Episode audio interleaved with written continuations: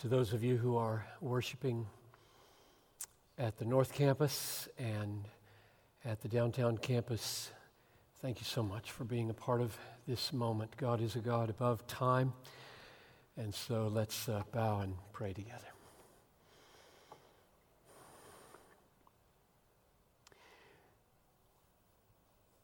Awesome in the sanctuary are you, O God, the God of Israel.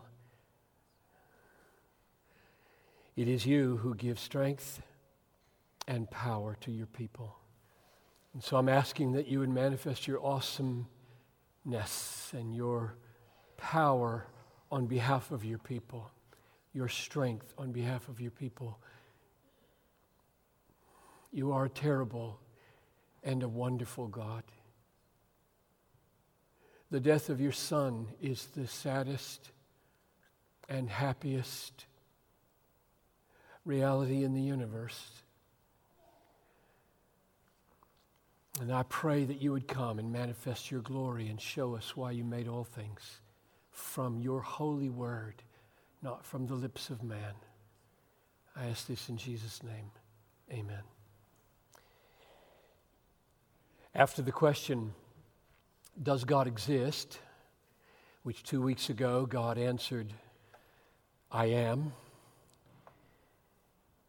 The question that has shaped me perhaps us as a church most deeply is the question why did he create the world?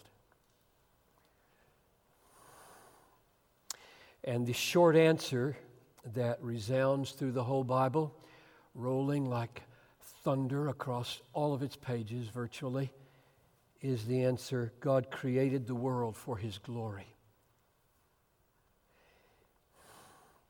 We'll talk what that means, talk about what that means in a moment, but let me establish it with some passages of Scripture. I'm going to start with our text and then go all over the Bible. Isaiah chapter 43, middle of verse 6 through verse 7. Bring my sons from afar, my daughters from the end of the earth. Everyone who is called by my name, whom I created for my glory, whom I formed and made. Now, even if the narrow meaning of that is that I brought Israel into existence, the multiplied words I created, I formed, I made are pointing us back to the original act of creation. And Israel ultimately exists because Israel is part of all things that exist for the glory of God. But we should establish that more carefully. So, first chapter of the Bible, chapter 1, verse 27 God created man in his own image. In the image of God, he created him. Male and female, he created them. Now, what's the point of that? The point of an image is to image. Images are erected in cities to display the original person. Images point to originals. Images are there to glorify the original. God made human beings in his image so that the world would be filled with reflectors of God. Images of God, six billion statues of God. And you should ask how you're doing. So that nobody would miss the point. God. That's the point of humanity. Six billion people created in the image of God. The point is God. Do you see it? Are you seeing it? Are you stunned every day in this world? Six billion statues to God. lest anybody miss the point.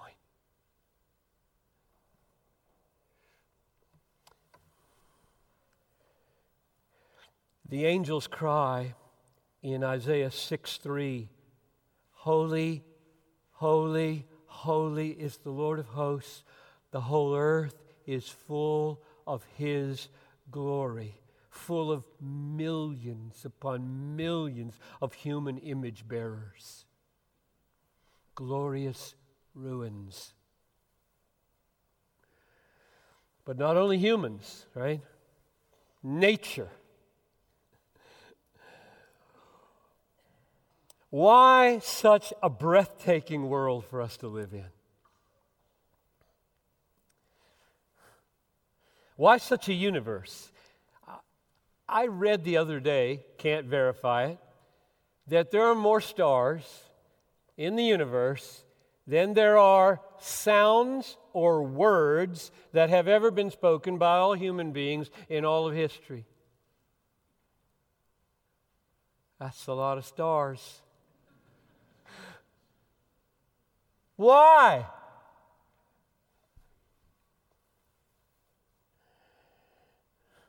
The Bible is crystal clear. Psalm 19, verse 1.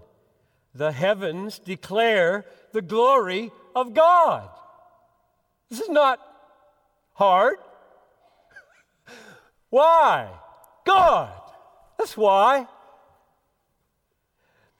If sometimes people say, well, if Earth is the only inhabited place in the universe, the only inhabited planet, and man is the only rational inhabitant among the stars, why such a large place? Why so many stars, galaxies, billions of them? Why?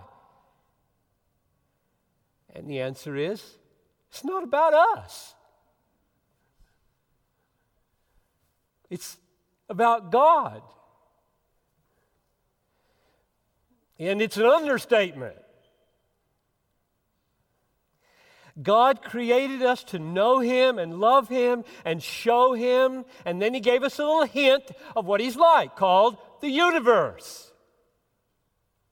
And it's an understatement. That's why it's there. The universe is declaring the glory of God, and the reason we exist is to see it, be stunned by it, and glorify God because of it, which is why Paul says in Romans 1 20, his invisible attributes, namely his eternal power and divine nature, have been clearly perceived ever since creation in the things that have been made, so that I want to say, we are without excuse. For although they knew God, they did not glorify Him as God. They didn't get it.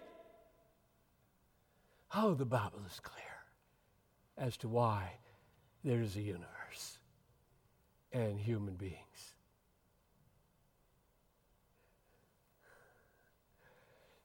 The great tragedy of the universe is that while human beings were made to glorify God because of who they are and what they see, we have all fallen short of this purpose. Romans 3:23 all have sinned and fallen short of the glory of God, which means we've done Romans 1:23 they exchanged the glory of the immortal God for images resembling mortal man. And in the 20th century, it is mainly the one in the mirror, not on the mantle.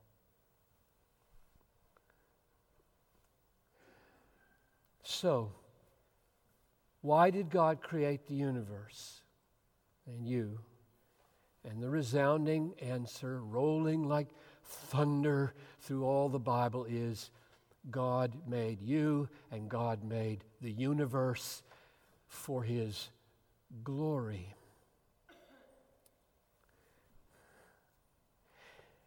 If you begin to fathom that, which I did when I was about 22, everything changes. Everything changes. If that becomes part of the fabric of your thinking and your feeling,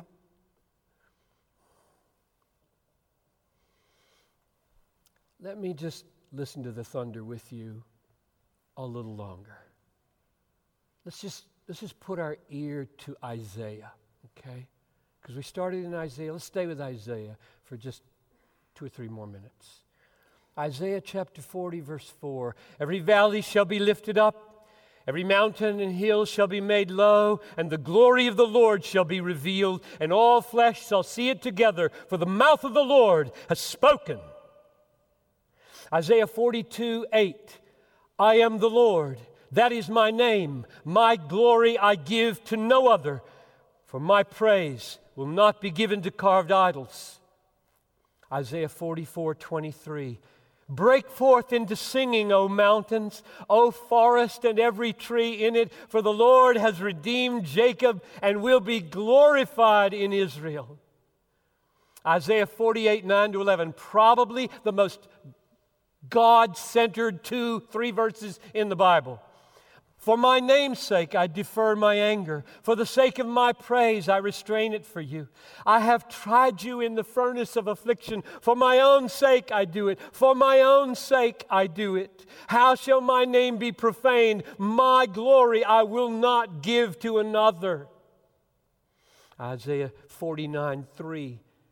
And he said to me, you are my servant Israel, in whom I will be glorified. Isaiah 60, verse 2 For behold, darkness shall cover the earth, and thick darkness the peoples. For the Lord will arise upon you, and his glory will be seen upon you. One more Isaiah 61, 1 to 3.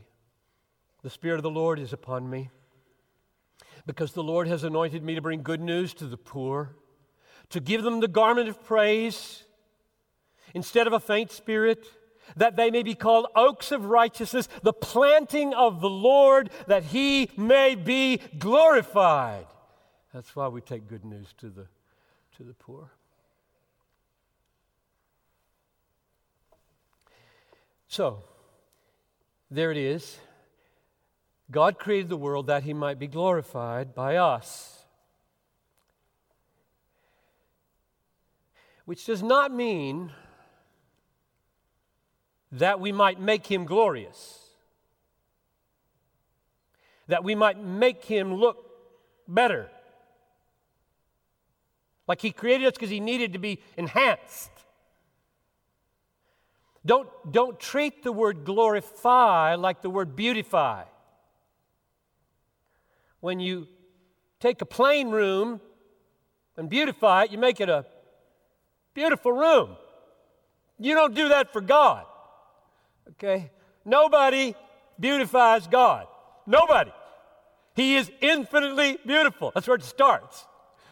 So when He makes us to glorify Him, we're not making Him glorious. He's glorious. Well, what does it mean then?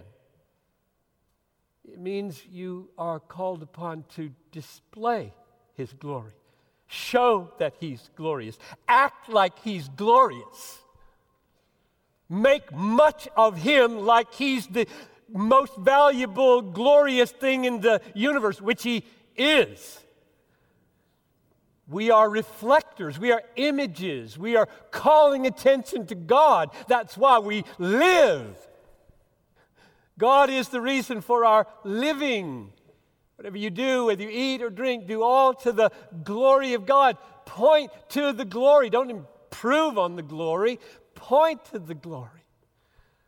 Enjoy the glory. Because God is most glorified in you when you're most satisfied in Him. But that's another sermon.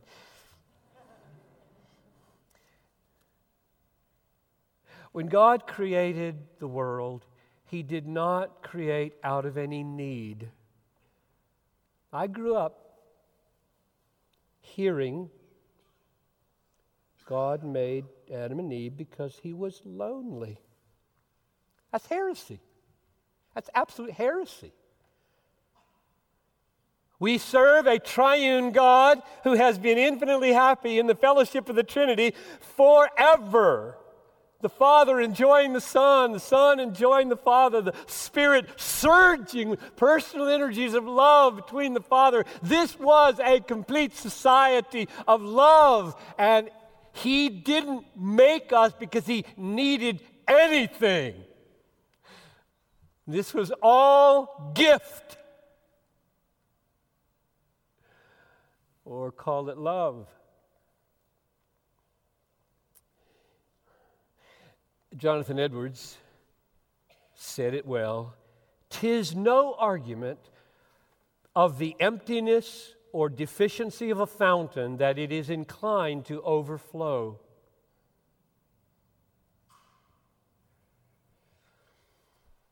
So we don't glorify God by improving upon His glory but by seeing it, savoring it, and showing it. Or if you prefer the words, knowing it, loving it, showing it. Switch the word to magnify, and maybe I can make it clearer. Paul in Philippians 1:20 says his goal is to magnify the Lord Jesus by his body, whether he lives or whether he dies. So magnify. Now, magnify is a very dangerous word, right? because microscopes magnify and telescopes magnify, and one is heresy and the other is worship. Microscopes magnify by making teeny, weeny, weeny, weeny things look bigger than they are. So if you try to magnify God like that, you're a heretic. Telescopes magnify things by making unspeakably great things begin to look a little more like what they are. And if you do that to God, then you are worshiping, you are glorifying Him. So be a telescope, not a microscope. May, may your family and your friends be able to put their eye to the telescope of your life and get some, a little better sense of what God is like. That's why you're here. And you belong in all your professions. This is not in any way calling anybody to be a professional vocational minister. It's not about that at all. God wants you out there everywhere in every vocation, being like this, doing like this, thinking like this, talking like this, So, why, why does the universe exist? It exists to make much of God, display God, glorify God for His glory. If this takes hold of you the way it should, it'll affect everything about your life. Now, if you embrace the scriptures that I've just presented, now you know why everything exists. Think about that for a minute.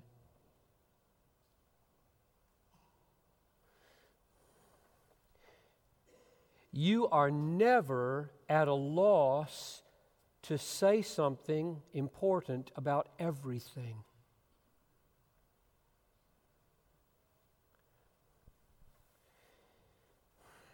You know that everything exists for the glory of God which means you know something about everything.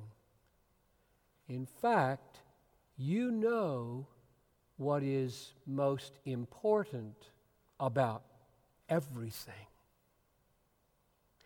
There are a billion things you do not know, and you'll go to your grave not knowing. Relax, okay? You're not God, and you'll spend an eternity learning those things. But you know a few things, and I'm preaching on one of them. You know why God made everything, and therefore you know why everything exists, and therefore you not only know something about everything, you know the most important thing there is to know about everything. That's amazing. that's very comforting to me because I know so little about so many things. But I'll tell you, I feel like I'm standing on granite. At this point.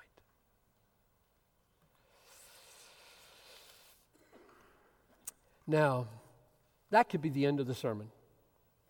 However,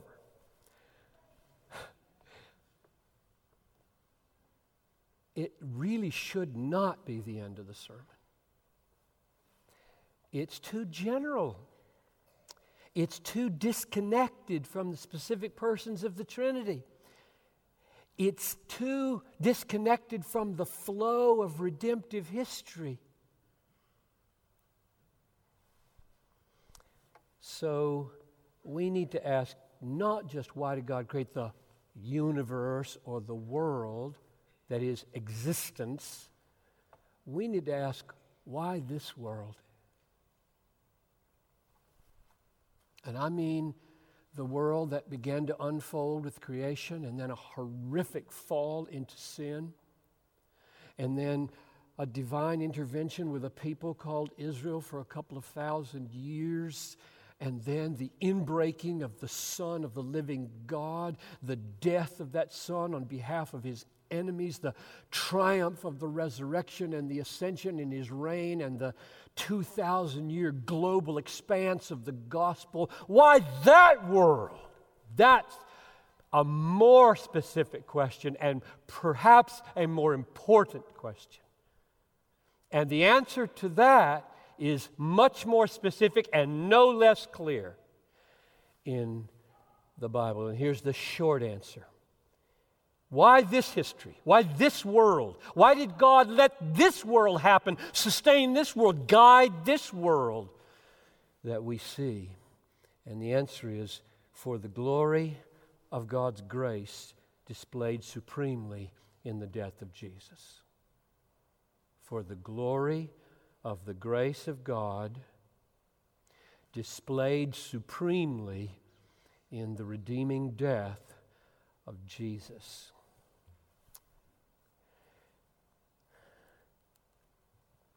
which means that Bethlehem is not only a God centered church, it's a Christ exalting church, and it's a gospel driven church.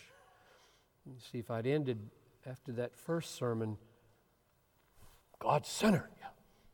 Amen. Glory. It's our hallmark.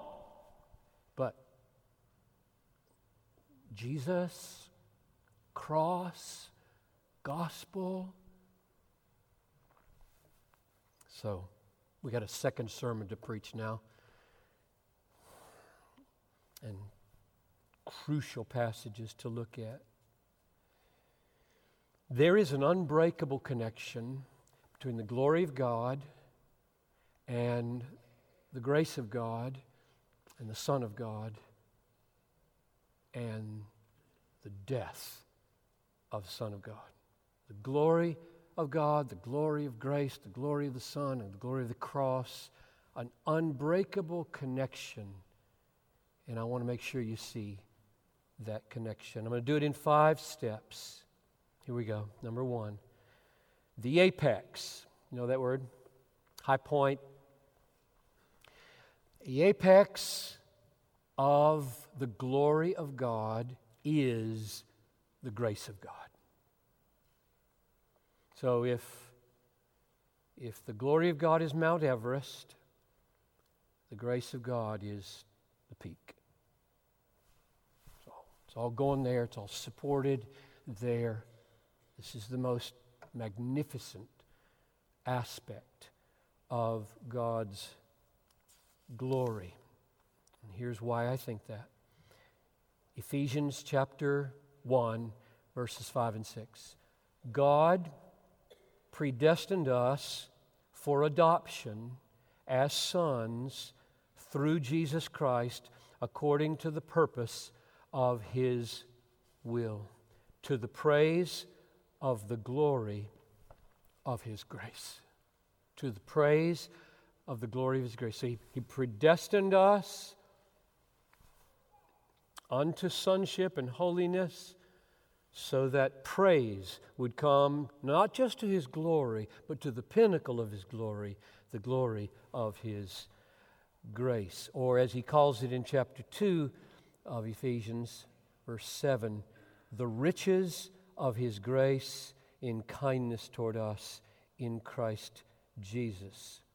So, the aim of predestination, he says, is to live for the praise of the glory of his grace. That's the end point. Everything else about God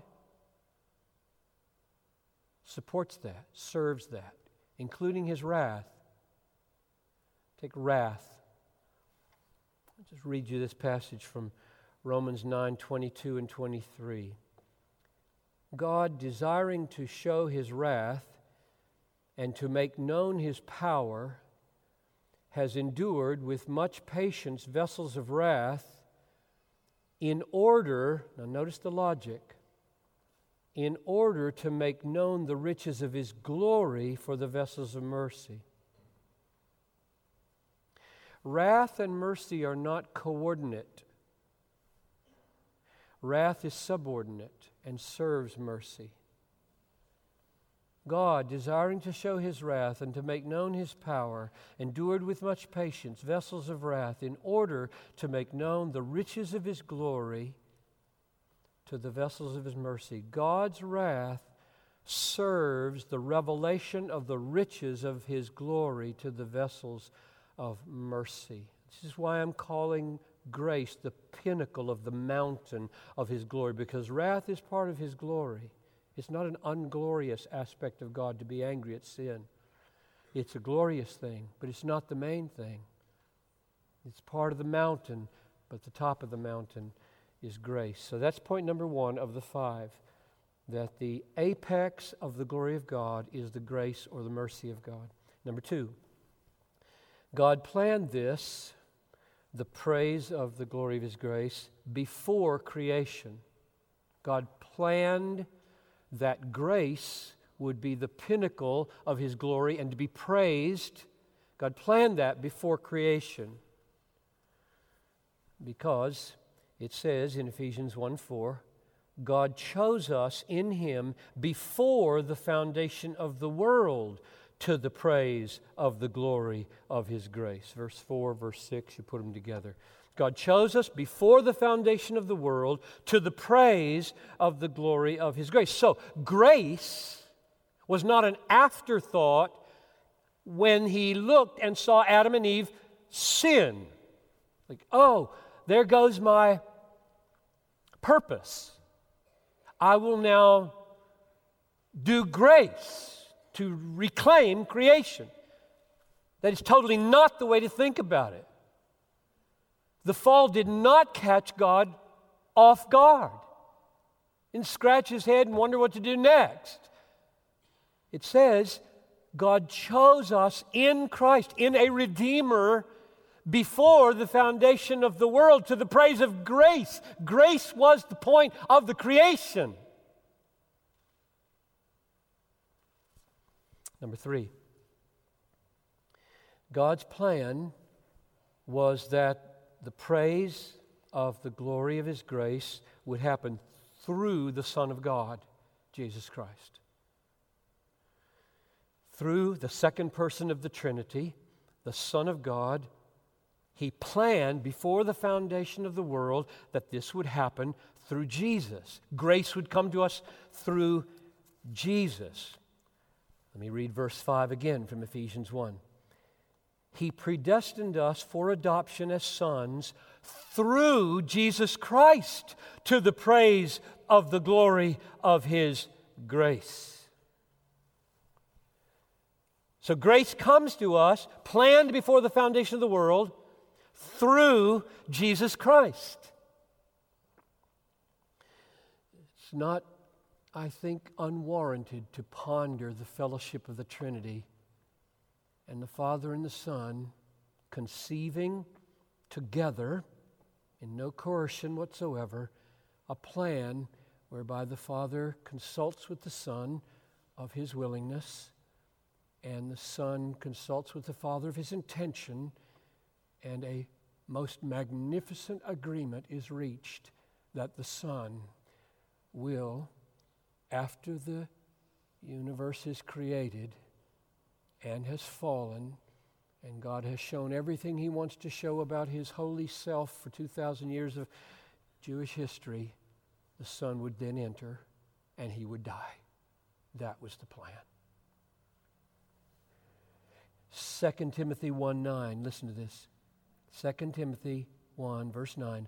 God called us to a holy calling, not because of works, but because of his own purpose and grace, which he gave us in Christ Jesus before the ages began.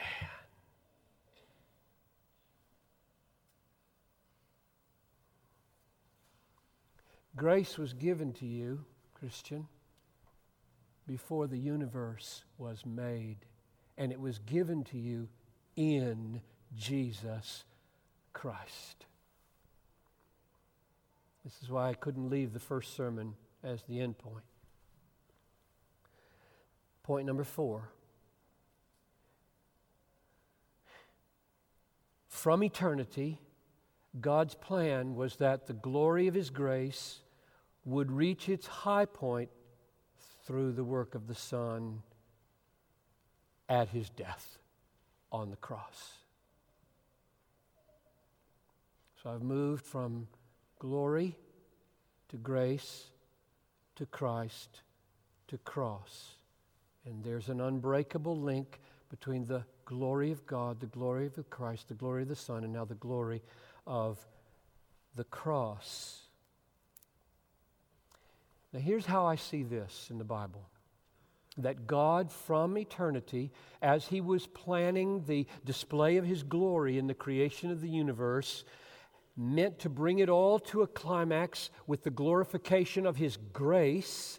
And He meant to do that through His Son, and He meant to do that through the Son's death. The reason I know that, among other reasons, is this one. Do you know the name of the book of life that existed before the creation of the world in which your name was written, Christian? You know the name of the book? It's named in Revelation 13 8, and it goes like this Everyone in those days will worship the beast, except those whose name has been written before the foundation of the world in the book of the life of the Lamb who was slain. Let me say it more slowly. Whose name was not written before the foundation of the world in a book. What's the name of the book? The book of the life of the Lamb who was slain. I was thinking this afternoon as I was just going over my, my message I wonder if the angels could see that. Like, what, what does that mean? The Lamb who was slain. There's no universe yet, except for created angels. I'm just speculating. I don't know. I don't know when the angels were created. Might have been the same time the universe was, but if they if they saw that book, they say, "What? Who, who? What lamb? Slain? What does slain mean?" God had all the answers to those questions, and they were in His and the Son's and the Spirit's mind. So I conclude that the purpose of this world, this is, this is number five, this is my conclusion. The ultimate purpose of, of creating, sustaining, guiding this world, this fallen world, is the praise of the glory of the grace of God through the glorious work of the Son on the glorious cross. That's what I conclude. So, as you would expect, or maybe you wouldn't, I remember um, this isn't in my manuscript. This is dangerous. My wife tells me not to do this. Um, there was a book written a few years ago about one of these death experiences. A guy died, went to heaven, came back. I put a big question mark over all those books. not real impressed because, because of this. And he, he wrote, There are no, there are no sad songs in heaven. There are no songs about sad things in heaven. And I just, I just bolted out of my chair when I saw that. The main song, Worthy are you to open the scroll and to open its seals, for you were slain And by your blood you ransomed people for God from every tribe and tongue and people and nation. We will sing that song. It's called the Song of the Lamb in Revelation 5 3. The Song of the Lamb. We will sing the Song of the Lamb forever. There will be 10,000 things for which you glorified Jesus, and you won't ever say anything higher than, You were slain. I don't like books like that. Try to tell me from a person's experience what the Bible says is not the case. Let me summarize and we'll stop. Why did God create the world? First answer God created the world for his glory. Revelation, I mean, Isaiah 43 7. He didn't create out of need, He didn't create out of deficiency. Nothing needed to be made up. He wasn't lonely. He was supremely happy in the fellowship of the Trinity. He created to put His glory on display so that we might know it, love it, show it, see it, savor it, show it. That's why he did it. And why this world? Why? Fall into sin, long history of Israel, people exchanging the glory of God for images for thousands of years, and Him intervening again and again. Why? And the answer is for the praise of the glory of grace. There wasn't any grace before creation. Do you realize that? That is, at least it wasn't in operation. God was always who He is. But there was nobody to show grace to before there was sin. And He meant to show grace. Unto the praise of the glory of his grace, which means that the ultimate reason for all things is the communication of the glory of God's grace for the happy praise of his redeemed people from every tribe and tongue and people and nation. All things are created, sustained, guided for the glory of God for the glory of God's grace, for the glory of the Son of God, and for the glory of the cross. Because, see if you can get this now, this is the summary of everything. The glory of God is reaching its apex in the glory of His grace. That's the top of the mountain of His glory. And the glory of His grace shines most brightly in the glory of His Son. And the glory of His Son reaches its focus most intensely and clearly in the glory of the cross. Which means that the universe was created to display Christ crucified and risen for the most exquisite worship of God's grateful people. So let me close by asking you four questions, just one sentence questions. Number one Is the glory of God the highest treasure of your life on the horizon of your future?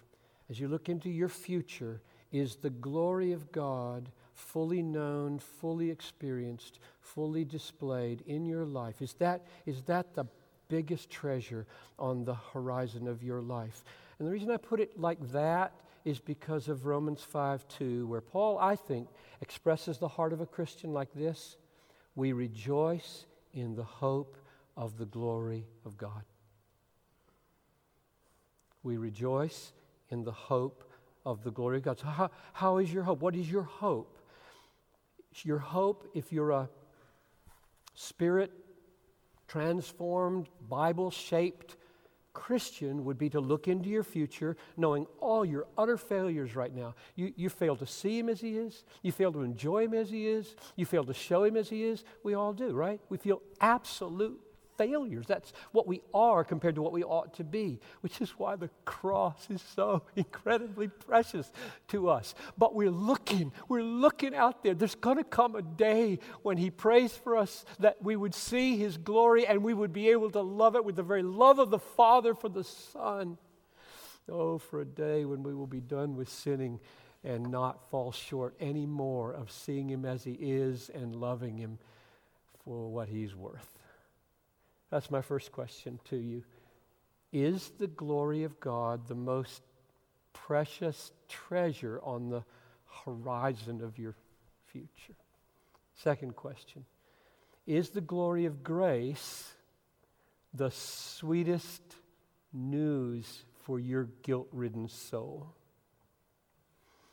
Is the glory of grace, God's grace, the sweetest news for the guilt ridden soul you brought in here tonight, just feeling, I know when he preaches, I'm going to feel guilty as can be. Right? Me too. Now what? Like if, if that's all we did was help people feel guilty, we would only do half the gospel, right? He, he made the universe to get glory for grace. Is it the sweetest sound taste of your guilt ridden soul. Number three, is the glory of Christ in your life the present personal embodiment of the grace of God? I mean, do you know Him? Do you love Him? Is He close to you? You talk to him. You read the Bible, he's talking to you. When you pray, you're talking through him to the Father. He's a friend. I'll be with you. I'll be with you to the end of the age. You know him like that. He wants to be known like that. And fourth, is the glory of the cross. You see what I'm doing now? I'm moving from glory of God, glory of grace, glory of Christ. Now I'm ending with the glory of the cross. Is the glory of cross of the cross the saddest and happiest reality in your life? Your redeemed soul. Um, eternity's not going to be unhappy. It's not.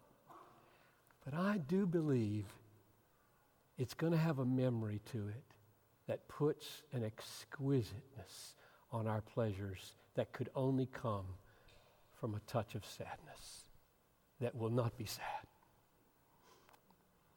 You'll just have to work on that one. I'm groping for the glory here, which is going to be. Those are my four questions. Now I'd like to pray.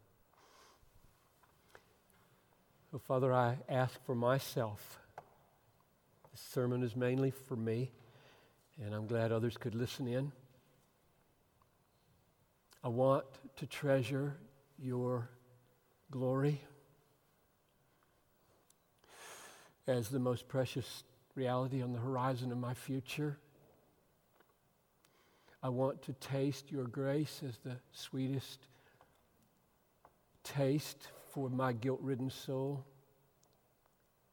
I want to know and walk with Jesus as my friend and my Savior and my protector and my Redeemer and my guide every hour of my life as the beautiful expression of your grace.